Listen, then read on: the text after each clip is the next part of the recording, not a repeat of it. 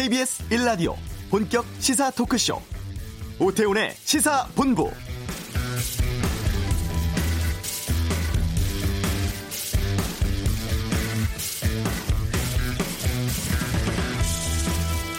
바른미래당 손학규 대표와 안철수 전 의원이 어제 만났었죠. 이 자리에서 안 전 의원이 손 대표에게 당권 내려놓고 비대위원장을 자신이 맡겠다고 제안을 했습니다. 손 대표가 강한 불쾌감 드러내면서 이 제안 거부했는데 사실상 분당 수순 아니냐 이런 관측 나왔었죠. 조금 전에 안철수 전 의원 국회에서 기자회견 열고 바른미래당 탈당 발표했습니다. 지난 2018년 2월 현재 새로운 보수당 유승민 의원과 함께 바른미래당 창당한 지 2년 만이고 이제 창당 주역은 모두 떠난 셈이 됐습니다. 당내 안철수계 의원들은 비례대표인 점 등을 고려해서 일단 당에 남기로 한 모양이고 안 전 대표 총선 앞두고 신당 창당에 나설 것으로 보이는데요. 오태훈의 시사본부 잠시 후 그냥 갈 수 없잖아 코너에서 안철수 전 의원의 행보에 대해 살펴보는 시간 갖겠습니다. 동해 무허가 펜션에서 가스 폭발 사고가 나서 6명이 사망하는 사고 연휴에 있었는데 문제가 좀 많아 보입니다. 취재 기자 잠시 후 이슈에서 연결해 보겠습니다. 2부 아는 경찰 신종 코로나 바이러스 관련 입국자 관리 또 김해 여중생 폭행 사건에 대해서 다뤄보고요. 아, 신종 코로나 바이러스 관련해 번지는 SNS와 언론의 괴담 또 가짜 뉴스 문제 김성환의 뉴스 소다에서 정리해드리겠습니다. KBS 라디오 오태훈의 시사본부 지금 시작합니다.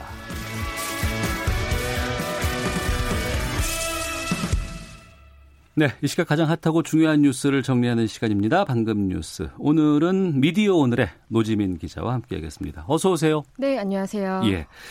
어, 신종 코로나 바이러스 감염증 관련 소식 좀 짚어보겠습니다. 전 세계를 우한에 보내서 교민들 어, 철수한다고 했는데 어, 열이 나거나 일정 정도의 증상이 있는 경우도 분리해서 함께 올 예정이라고요? 네, 맞습니다. 원래는 증상이 없는 분들만 이렇게 데려올 걸로 예상이 됐는데 예. 지금 중국에 있는 그런 치료 시설이 좀 여의치 않아서 음. 분리해서라도 웬만한 교민들을 모두 데려오겠다는 방침을 박능우 보건복지부 장관이 밝혔습니다. 네. 어, 박 장관이 YTN과 인터뷰한 내용을 통해서 밝혔는데요. 네. 어, 우선 그 중국 우한 거주 교민이 지금 한 700분 정도 된다고 해요. 음. 전세기가 여러 대 가기 때문에 좀 비행기를 분리해서 어. 탑승을 시키겠다는 건데 예. 비행기 자체를 나눌지 아니면 음. 한 비행기 안에서 층을 나눌지에 대해서도 사실 명확하지는 않은 상황입니다. 네. 1층과 2층이 있어서 유증 상자를 좀 구분해 나눠 태우는 방안도 있다고 박 장관 스스로도 말한 상황이고요. 음. 전세기를 타고 국내에 들어오면 공항에서 다시 검역을 받게 되는데 어, 국내로 송환돼서 바로 격리병원으로 가는 분들도 있을 거고 격리 시설로 가는 분들도 있을 거 아닙니까? 예, 예. 어, 그런데 그 격리 시설이 어디일지에 대해서는 사실 그 지역 주민의 반발 등을 고려해서 음. 아직까지 음. 공식적으로 밝히지는 않고 있습니다. 네. 세계보건기구 WHO 이 신종 코로나 바이러스 관련해서 지금 어떤 역할들 하고 있어요? 네, WHO가 그 현지 시간으로 28일에요. 신종 코로나 바이러스 대응을 위해서 가능한 한 빨리 중국의 국제 전문가를 보내기로 합의했다고 밝혔습니다. 음. 어, WHO 테드로스 아드아뇽 게브레예수스 사무총장이 중국 베이징에 다녀왔는데요. 네. 이 시진핑 중국 국가 주석을 만난 이후 성명을 발표해서 이렇게 밝혔습니다.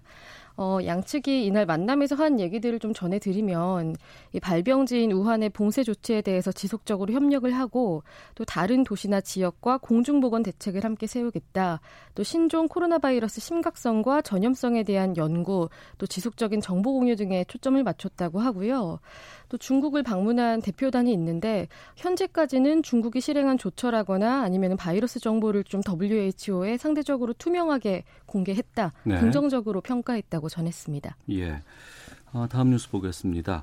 지금 방위 분담 방위비 분담금 협상이 우리와 미국 간에 지난해 말에 원래 체결을 했었어야 되는데 지금 안 하고 있는 상황이고 못 하고 있는 거죠. 네. 어, 주한미군 사령부가 그 우리 노동자들에게 4월부터 잠정적 무급 휴직 시행될 수 있다 이런 통보를 오늘 했다고요?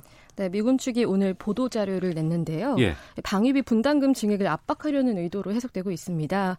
내용을 보면 2019년 방위비 분담금 협정이 타결되지 않아서 추후 공백 상태가 지속될 가능성이 있다. 네. 그렇기 때문에 주한미국 한국인 직원들에게 4월 1일부로 잠정적인 무급 휴직이 시행될 수 있다는 걸 우리가 사전 통보하기 시작했다. 이렇게 전한 겁니다. 어, 또 미군 측에서는 한국인 직원들은 모두 1월 31일 이전에 이 공지문을 받게 될 거라고 밝혔는데요. 고용 지급 그 고용 비용을 한국이 부담하지 않으면 급여와 임금을 지불하는 데 드는 자금을 곧 소진하게 될 거다. 음. 줄 돈이 없다 이거죠. 네, 그렇기 때문에 오늘부터 30일까지 한국인 근로자 9천여 명을 대상으로 60일 전에 사전 통보하도록 한 규정에 따라서 예. 관련 정보를 제공하고 질의응답을 하기 위해서 전국적인 설명회를 시행하겠다고 밝혔습니다. 예, 지금 이 방위비 분담 협상 시간이 좀 꽤 걸리고 있는 거고 지금 아직도 간극이 많이 큰 상황이잖아요. 네, 도널드 트럼프 대통령은 한국이 50억 달러, 우리 돈으로 약 5조 8천억 원이거든요. 음. 이걸 분담금으로 추가로 내라 이런 입장인데 사실 국내뿐만 아니라 미국 내부에서도 좀 비판의 목소리가 나오고 있습니다. 네. 어, 28일 현지 시간이죠. 미국 하원 군사위원회가 열렸는데요. 이때 민주당 소속 애덤 스미스 미국 하원 군사위원장이 이런 트럼프 대통령의 증액 요구는 한국과 관계를 위태롭게 할 가능성이 있다. 우려스럽다 이렇게 밝혔습니다. 그리고 임종석 전 청와대 비서실장이 검찰에 내일 출석한다고 본인이 직접 밝혔어요? 네, 맞습니다. 이른바 청와대 울산시장 선거 개입 의혹 검찰이 수사하고 있는 건과 관련해서인데요. 예. 어, 원래는 언론에서 소환에 불응할 거다 이런 식의 추측 보도가 나오기도 했어요. 음. 그런데 본인이 오늘 오전 10시쯤에 본인 페이스북 글로 출석 계획을 밝힌 겁니다. 네. 어, 임전 실장은 비공개로 다녀오라는 만류가 있었지만 이번 사건의 모든 과정을 공개해야겠다고 마음먹었다. 또 이번 수사를 두고 윤석열 총장과 일부 검사들이 무리하게 밀어붙인 이번 사건은 수사가 아니라 정치에 가깝다. 어. 이렇게 상당히 높은 강도로 비난했고요. 예. 또 정치적인 목적을 이루기 위해서 검찰총장이 독단적으로 행사하는 검찰권 남용이라고 규정한다라고까지 음. 말했습니다. 그리고 지난한 그런 수사 과정에 대해서도 좀 언급을 했는데요. 네. 청와대와 국무총리실, 기재부와 경찰청 등을 서슴없이 압수수색하고 또 20명이 넘는 청와대 직원들을 집요하게 소환했다. 과연 무엇이 나오는지 국민과 함께 지켜볼 것이다. 라고 밝히기도 했습니다. 어, 앞서 말씀드린 대로 일부 언론에서는 임 전 실장이 검찰 소환에 불응했다고 보도했죠. 어, 대표적으로 조선일보의 경우에는 지난 20일에 검찰이 임 전 실장과 송철호 울산시장에게 소환 통보를 했지만 둘 다 응하지 않고 있다 라고 전했는데 네. 이와 관련해서도 임 전 실장이 검찰을 통해서 전달됐을 것으로 짐작된다 이렇게 음. 밝히면서 저의 소환 불응 보도는 사실이 아니며 이런 식의 언론 플레이에 강력한 유감을 표한다라고 밝혔습니다. 네. 자 그리고 이해찬 더불어민주당 대표 어, 영입 인재였죠 원종건 씨 의혹과 관련해서 사과했다고요. 네, 오늘 오전에 국회에서 열린 당 최고위원회에서 입장을 냈습니다. 어제 원 씨가 홀로 기자회견을 열었는데 네. 총선에 출마하지 않겠다, 음. 영입 인재 자격 내려놓겠다고 했죠. 그 이후로 당 지도부가 처음으로 낸 공식 입장입니다. 아, 이 대표가 어제 영입 인재 중에 한 분이 사퇴하는 불미스러운 일이 있었다면서 당 인재 영입위원장으로서 국민과 당원께 심려를 끼쳐드린 점을 송구하게 생각한다라고 말했습니다. 또 이인영 원내대표도 오늘 오전 한 라디오에 출연했는데요. 인재 영입을 하면서 좀 더 세심하게 세심하게 살피지 못해서 국민께 실망과 염려를 끼쳐드린 점이 있다면 사과한다라고 밝혔습니다. 네. 네, 지금 민주당에서는 당내 젠더 폭력 신고 상담센터에서 이 원시권을 조사해서 추후 조치를 취한다고 했는데요. 음. 이 앞으로 어떤 조치를 취하느냐, 어떤 절차를 거치느냐에 따라서도 민주당의 진정성에 대한 판단이 갈릴 것 같습니다. 네. 안철수 전 의원 탈당했어요. 네, 조금 전 11시에 국회에서 기자회견을 가졌는데요. 오늘 비통한 마음으로 바른미래당을 떠난다 이렇게 음. 밝혔습니다. 지난 2018년 2월에 유승민 전 대표와 함께 이렇게 바른미래당을 만든 지 2년 만에 탈당을 하게 된 건데 안전위원이 전날 손학규 대표를 만났거든요. 네. 이 당을 비상대책위원회 체제로 전환하자 또 나에게 비대위원장을 맡겨달라 이렇게 음. 제안을 했는데 당 재건 방안을 제시한 걸손 대표가 받아들이지 않았다라는 겁니다. 안 대표는 오늘 안 전 의원은 오늘 기자회견에서 실용적 중도 정당이 성공적으로 만들어지고 합리적 개혁을 추구해 나간다면 수십 년 한국 사회 불공정과 기득권도 혁파해 나갈 수 있을 거다. 당을 재창당하려고 했지만 이제는 불가능하다는 결론을 내렸다고 밝혔습니다. 알겠습니다. 자, 방금 뉴스 오늘 미디어 오늘의 노지민 기자와 함께 했습니다. 고맙습니다. 고맙습니다. 예, 이어서 교통 상황 보겠습니다. 교통정보센터의 공인혜 리포터입니다. 네, 이 시각 교통정보입니다. 긴 연휴가 지났지만 마음은 빨리 일상으로 돌아와야겠습니다.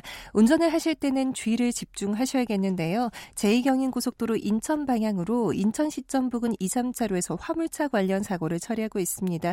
현재 1차로로만 운행이 가능해서 뒤로 남동부터 6km 구간이 쭉 정체가 되고 있고요. 반대 방면 역시 사고 구간 중심으로 서행하고 있습니다. 이 구간 우회 이동을 부탁드립니다. 서울 외곽고속도로 판교에서 구리 일산 쪽으로는 통일로에서 고양 사이 1, 2차로를 막고 차선을 긋고 있어서 부근 2km 구간에서 정체가 되고 있고요. 계속해서 일산에서 판교 방면, 계양에서 송내 사이로 정체인데 더 내려가 청계터널 부근 2차로에서는 사고가 있었습니다. 이 사고 차량들 이제 갓길로 옮겨 정리하고 있지만 부근 1km 구간 정체가 되고 있습니다. 참고 운행을 부탁드립니다. KBS 교통정보센터였습니다.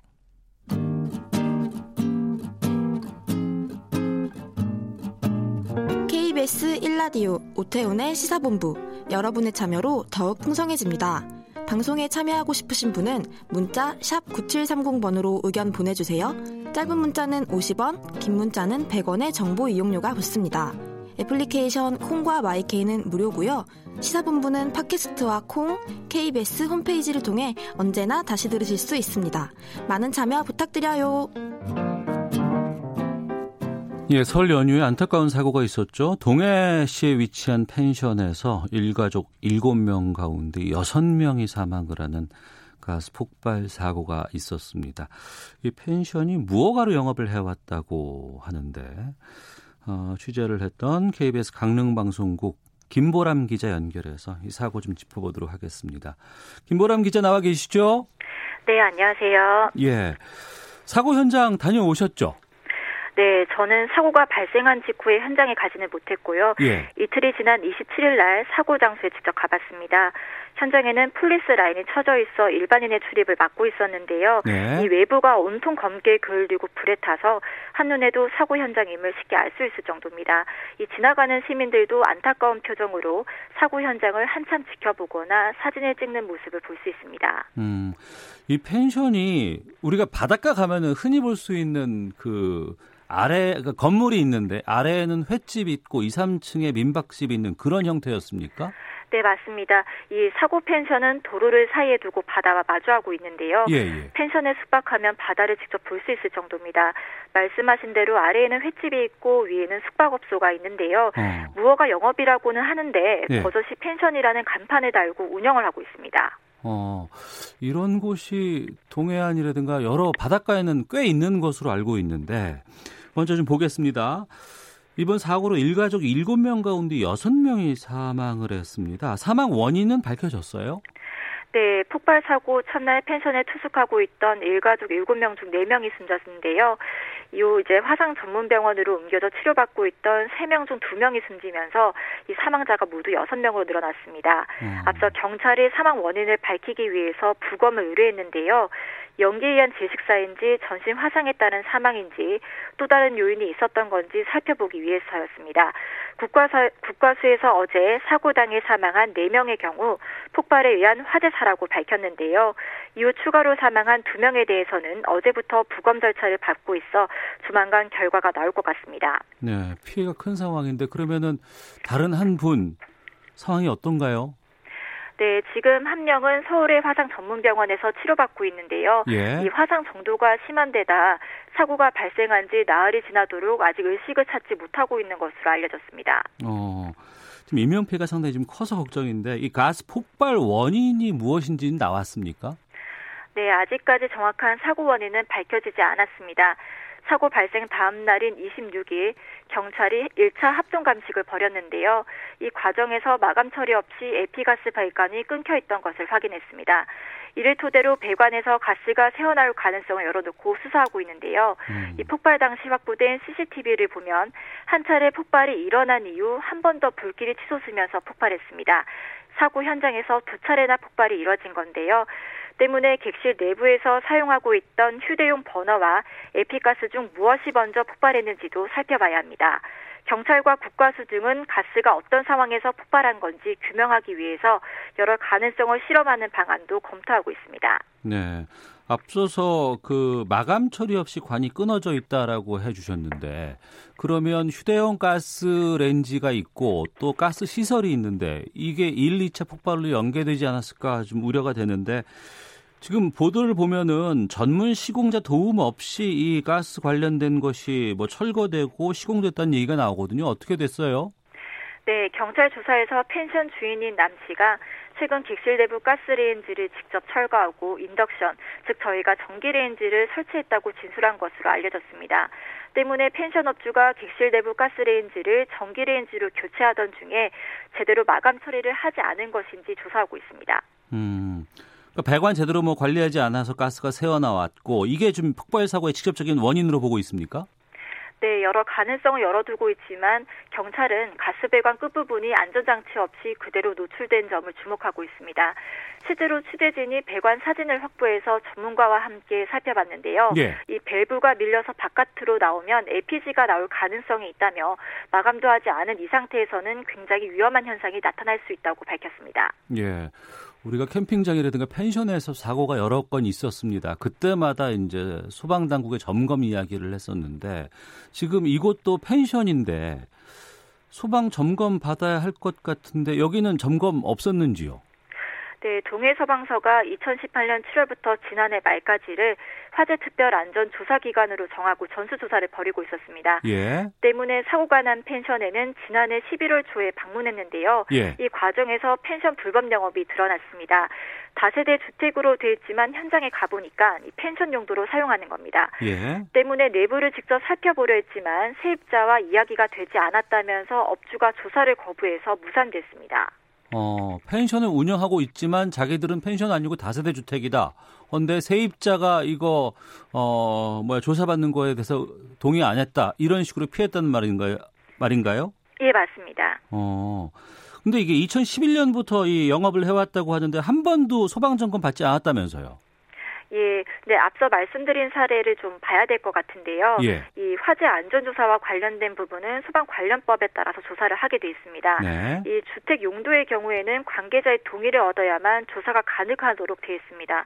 때문에 해당 펜션은 다가구 주택으로 등록이 돼 있고 이 관계자가 동의를 하지 않다 보니 조사를 하지 못했던 겁니다. 음.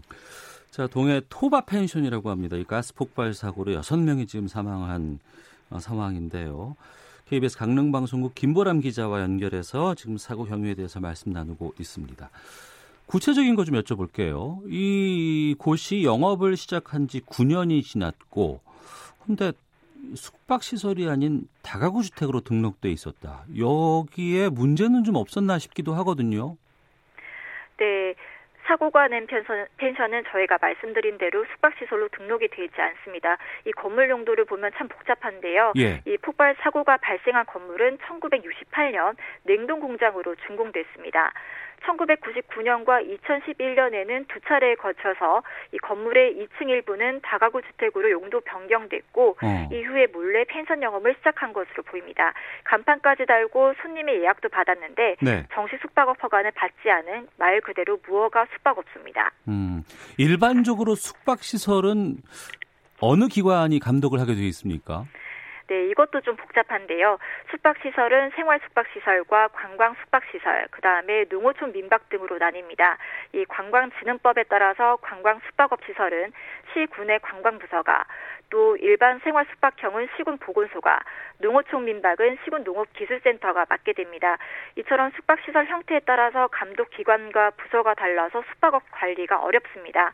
더욱이 사고 펜션의 경우 어디에도 등록되지 않다 보니 점검에서 누락돼 있던 겁니다. 어. 아무래도 외지인들이 이제 숙박시설을 주로 이용하게 되는데 그곳이 뭐 민박인 건지 아니면은 뭐 관광진흥업소인 건지 이걸 우리가 어떻게 알겠어요? 중요한 건 이 해당 펜션이 무허가라는 사실을 시에서 몰랐던 것인지 아니면 알았지만 시정 명령을 내리지 않은 것인지 좀 밝혀진 게 있습니까? 네, 동해시에 따르면 해당 펜션이 무허가라는 것을 인지한 건 지난해 12월 9일입니다.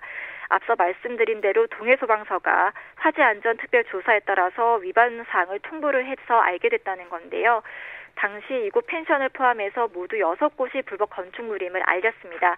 그런데도 동해시는 바로 시정 명령을 내리지 않았는데요. 음. 그 이유가 수방소에서 일주일마다 관련 내용이 통보돼 오는데 단속 인력이 부족해 일일이 절차 밟기가 어려웠다는 겁니다. 때문에 일괄적으로 통보되면 관련 계획을 수립해서 후속 조치를 취하고 기다리던 중 사고가 났다는 게 동해시 해명입니다. 문제는 건물주가 펜션 불법 영업이 적발된 지 나흘 만에 동해시를 찾아서 숙박업 변경 신청서를 냈는데요. 예. 보안 서류 미비로 신청을 자진 취하하고 불법 배짱 영업을 영업을 계속해왔습니다. 그러니까 동해시에서는 충분히 관련 조치를 이어나갈 수 있었음에도 어. 무허가 펜션업을 묵인한 셈이라는 지적이 나오고 있습니다. 예. 그리고 저 같은 경우에는 그 다른 지역에 있는 숙박업소 검색할 때 그 지자체 홈페이지에 들어가서 문화관광 이쪽으로 들어가 보면은 추천 숙박업소 같은 건 많이 알려놓고 있거든요. 거기서 참고를 하기도 하는데 이 펜션이 사고 가는 펜션이 그 동해시 공식 홈페이지에서 추천 숙박업소로 소개돼 있었다면서요. 네, 맞습니다. 이, 어, 이곳 같은 경우에는 동해시와 그 다음에 강원도가 운영하는 관광 안내 홈페이지에 보면은 예. 지역란에 숙박업소 소개로 올라와 있습니다. 어. 이 강원도 같은 경우는 한 언론과 인터뷰에서 시군에서 자료 받아서 업데이트하다 보니까 불법 펜션인지 몰랐다고 밝혔는데요. 정작 동해시 같은 경우는 강원도가 용역을 맡긴 곳에서 자료받아 등록했다는 겁니다.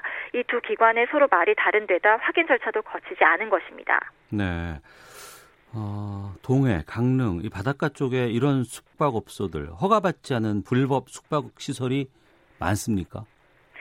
네, 이게 무허가 펜션들은 조사 대상에서 제외돼 있으니까 솔직히 저희가 몇 개나 된다라고 말씀드리기도 어렵습니다.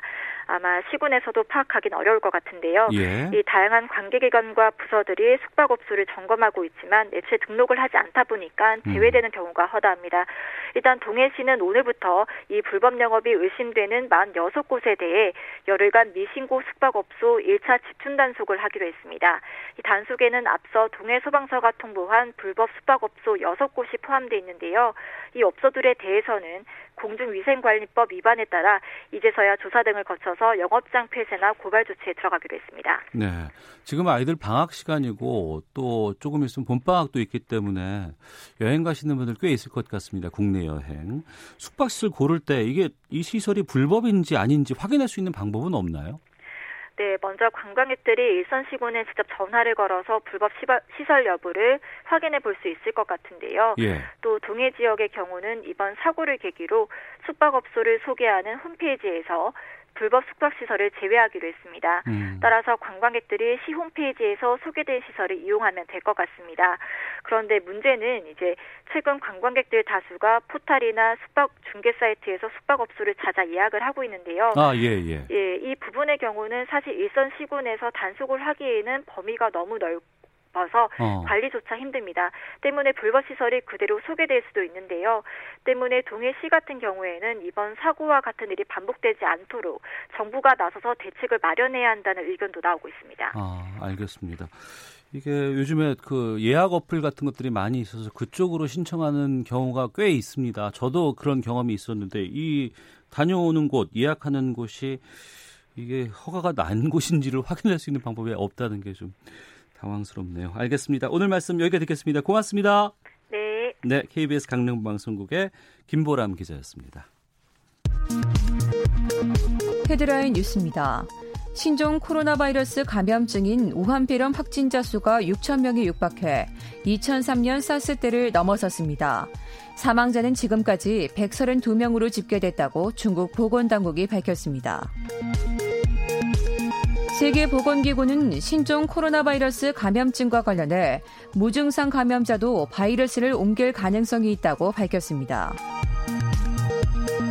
서울대학교가 뇌물수수 등 혐의로 불구속 기소된 조국 법학전문대학원 교수에 대해 정상적인 직무 수행이 어렵다고 판단해 직위 해제를 결정했습니다. 더불어민주당이 신종 코로나 바이러스 사태 대처를 위한 당내 대책위를 설치했습니다. 이인영 원내대표는 국회 법사위에 계류된 검역법 개정안의 신속한 통과를 협의하겠다고 말했습니다.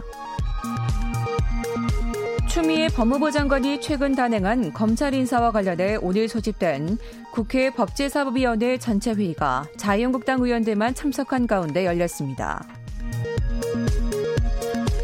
청와대와 경찰의 하명 수사, 선거 개입 의혹을 수사하는 검찰이 오늘 이광철 청와대 민정비서관의 소환에 조사 중입니다. 임종석 전 대통령 비서실장도 내일 검찰에 출석하겠다는 의사를 밝혔습니다. 지금까지 헤드라인 뉴스 정원다였습니다.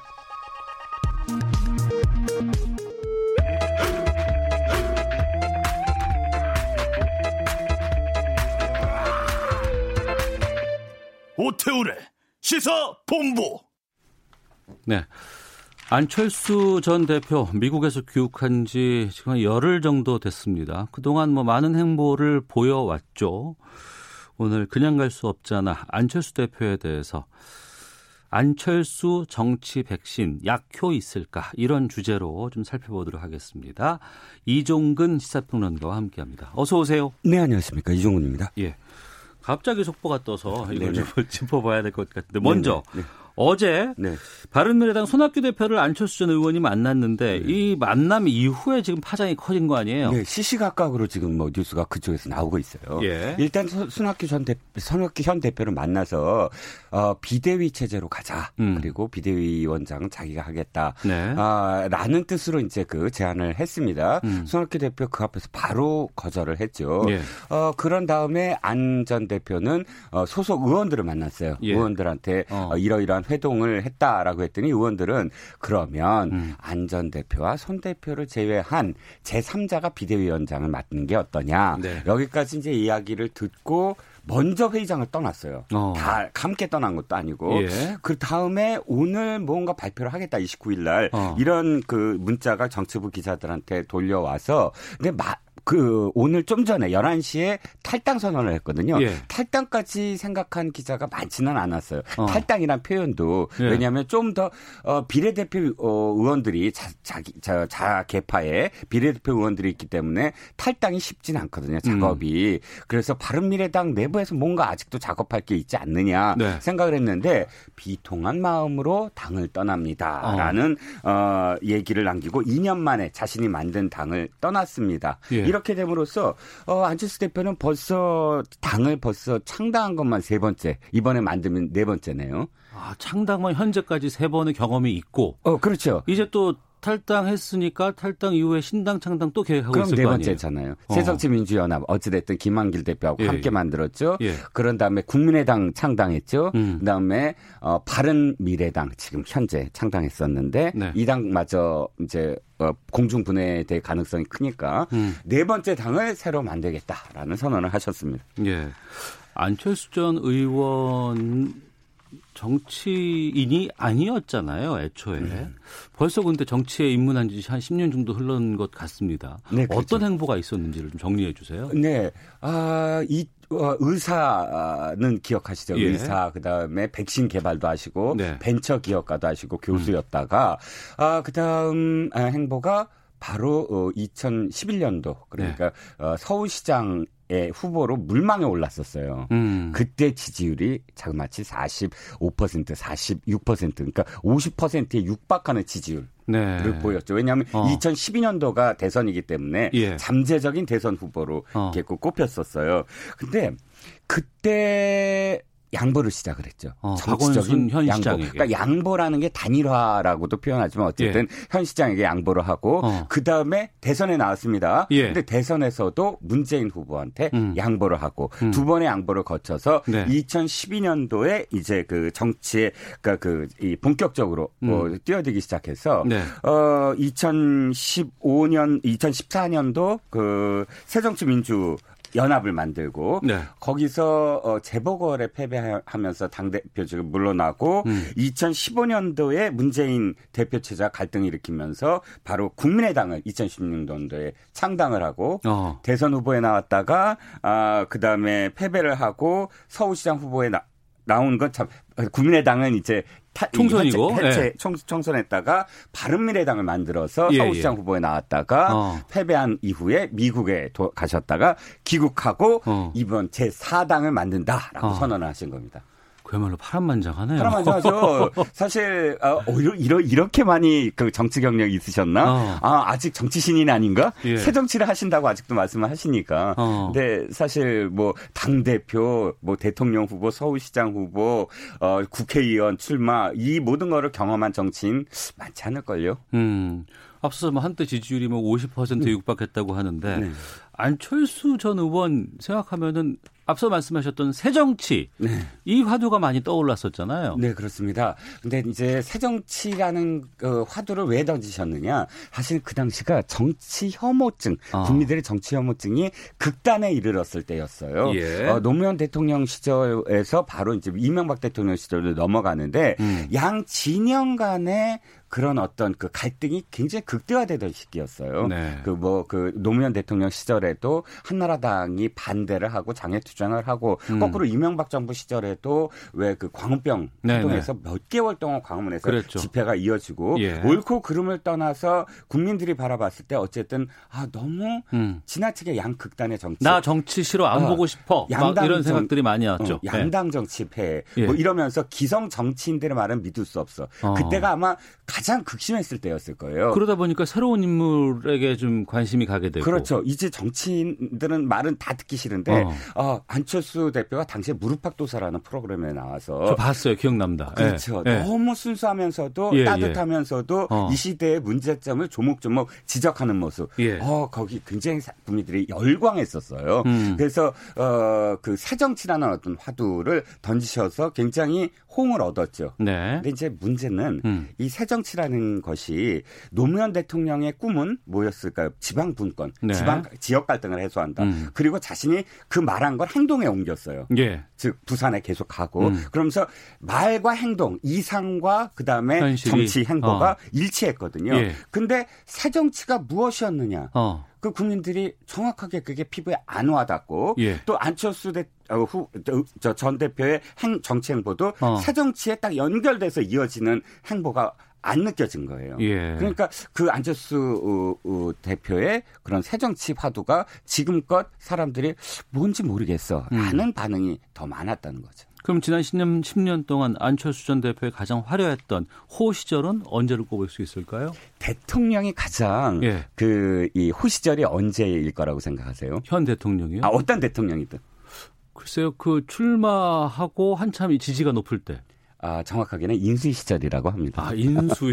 인수위, 인수위 그렇군요. 인수위 시절에 예, 예, 예. 뭐든지 다 할 수 있는 아, 가능성이 그렇죠. 있기 때문에 예, 예, 전 공무원이 전범을 엎어지고 또 음. 언론도 엎어지고 뭐 힘이 제일 좋을 어, 힘이 제일 좋을 때죠. 이제 취임식 하는 날부터 이제 레임덕이 시작됐다면 음. 농담이 있는데 아, 안철수 전 대표는 아마도 그 무릎팍도사에 출연하고 나서 2012년도 그러니까 그 정치에 입문하는 그 기간이 아마 리즈 시절이었을 거예요. 어, 그러니까 인기도 가장 높았고. 그 인기도 가장 높았고. 그러니까 정치에 출마한다고 선언하지 않은 비정치인이 예. 40%가 넘는 지지율을 어, 계속 얻었다는 건 어. 그만큼 얼마나 폭발적으로 국민들이 어, 기대를 걸었나를 알 수가 그러니까 그 있었거든요. 그 기대를 안고 있으면서도 정작 그 당시에 서울시 시장 후보를 본인이 거절하고 이걸 박원순 당시 시민단체 대표에게 준 거 아니에요? 예, 그렇습니다. 박원순 양보한 거 아니에요? 어, 박원순 당시 그 시민단체 그 아름다운 가게 상임이사는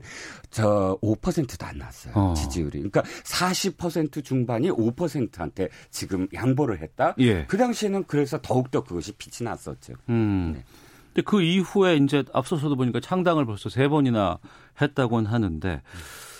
바른미래당은 지금 보니까 그 유승민 의원도 그렇고 지금 안철수 전 의원도 그렇고 둘 다 창당 주역이 떠나버린 상황이 돼 버렸어요. 네 그렇습니다. 이제 바른미래당의 미래는 한치 앞을 볼 수가 없다. 음. 왜냐하면 지금 손학규 대표를 지지하는 그런 당내 세력은 당권파라고는 하지만 거의 없어요. 네. 그 당권파라고 하는 것이 원래 안철수계 의원들도 포함해서 이야기를 하고 있었거든요. 음. 근데 안철수 의원이 돌아옴으로써 안철수 전 어, 대표가 돌아옴으로써 당의 실질적인 오너 뭐 이렇게 표현하면 참 정치적인 어떤 표현은 안 되지만 어쨌든 어, 당을 창당한 주역이 돌아옴으로써 실질적으로 당권파도 지금 분열을 했거든요. 네. 그렇기 때문에 손학규 대표 대표 체제로서의 바른미래당이 총선을 제대로 치를 수 있을 것이냐. 어.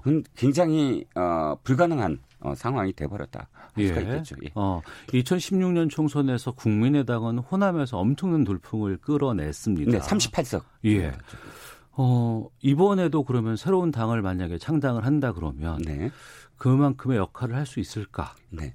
정치는 포지셔닝이다. 제가 자주 말씀을 드리지만 예. 내가 어디 자리를 위치하느냐에 따라서 지지 세력이 확정이 되거든요. 어. 근데 당시에는 호남 민심이 문재인 후보에게 좀 등을 돌리고 있었어요. 음. 문재인 후보가 노무현 대통령 당시에 어, 호남에 대해서 좀 차별적인 어떤 그런 인식과 대우를 했다. 이런 뭐 뭐랄까 어, 미확인 음. 그런 그 이 소문 뭐, 뭐. 정보가 예. 어, 또는 공유가 되면서 음. 굉장히 그걸 파고들었거든요. 네. 또 이제 그 이 김대중 대통령의 가신 그룹들이 또 그 지지했고 이것이 합쳐지면서 안철수 전 대표가 38석을 얻어냈으나 음. 지금 사실 그 세력 중에 국민의당 세력 중에 많은 분들이 또 민주평 화민주당이나 혹은 대한신당으로 지금 남아 있는데 네. 이두 당이 안철수 전 대표를 다시 손잡을 가능성은 없다. 왜냐하면 음. 호남 민심이 이제 문재인 대통령에게 굉장히 호감이 높거든요. 예. 전국적으로 지지율이 가장 높으니까요. 음. 그렇다면 이념적으로는 그런 포지셔닝이 가능하느냐? 예. 근데 극중주의를 표방하셨는데 음. 사실 이 중간이라는 것이 참 아직도 모호하다는 거예요. 네. 처음에는 중도 진보였다가 음. 바른 정당계의 그 유시민 어, 의원계와 손잡음으로써 중도 보수 쪽으로 또 인식이 되고 있거든요. 예. 그러니까 지금 국민들은 어 아니 국중주의도 좋고 다 좋지만 이념이 뭐냐, 어. 가치가 뭐냐 예. 이렇게 묻고 있는 거예요. 그러면 끝으로 한 30초 남았는데 네네. 독자적으로 설까요? 아니면은 뭐 자유한국당이라든가 뭐 새로운 당대 이런 그 보수통합 쪽으로 함께 할까요? 50대 50입니다. 아, 그래요? 예, 지지율, 자신의 지지율이 어. 최소한 10%를 넘을 수 있다면 예. 앞으로 한 2주 이내로 독자적으로 설 수 있을 거고요. 예. 만약 넘지 못한다 그러면 어. 아, 보수당으로 손을 잡는 어떻게든 손을 잡아야지만 어, 가능하다. 제기가 가능하다. 이렇게 보여집니다. 알겠습니다. 이종근의 그냥 갈 수 없잖아. 안철수 정치 백신 약효 있을까? 이런 주제로 말씀 나눠봤습니다. 오늘 말씀 고맙습니다. 감사합니다. 예. 잠시 후 2부 아는 경찰 준비돼 있습니다. 오늘 김성환의 뉴스 소다 신종 코로나 바이러스 관련한 가짜 뉴스들 fact check해보는 시간 갖도록 하겠습니다. 뉴스를 쉬고 잠시 후 2부에서 뵙겠습니다.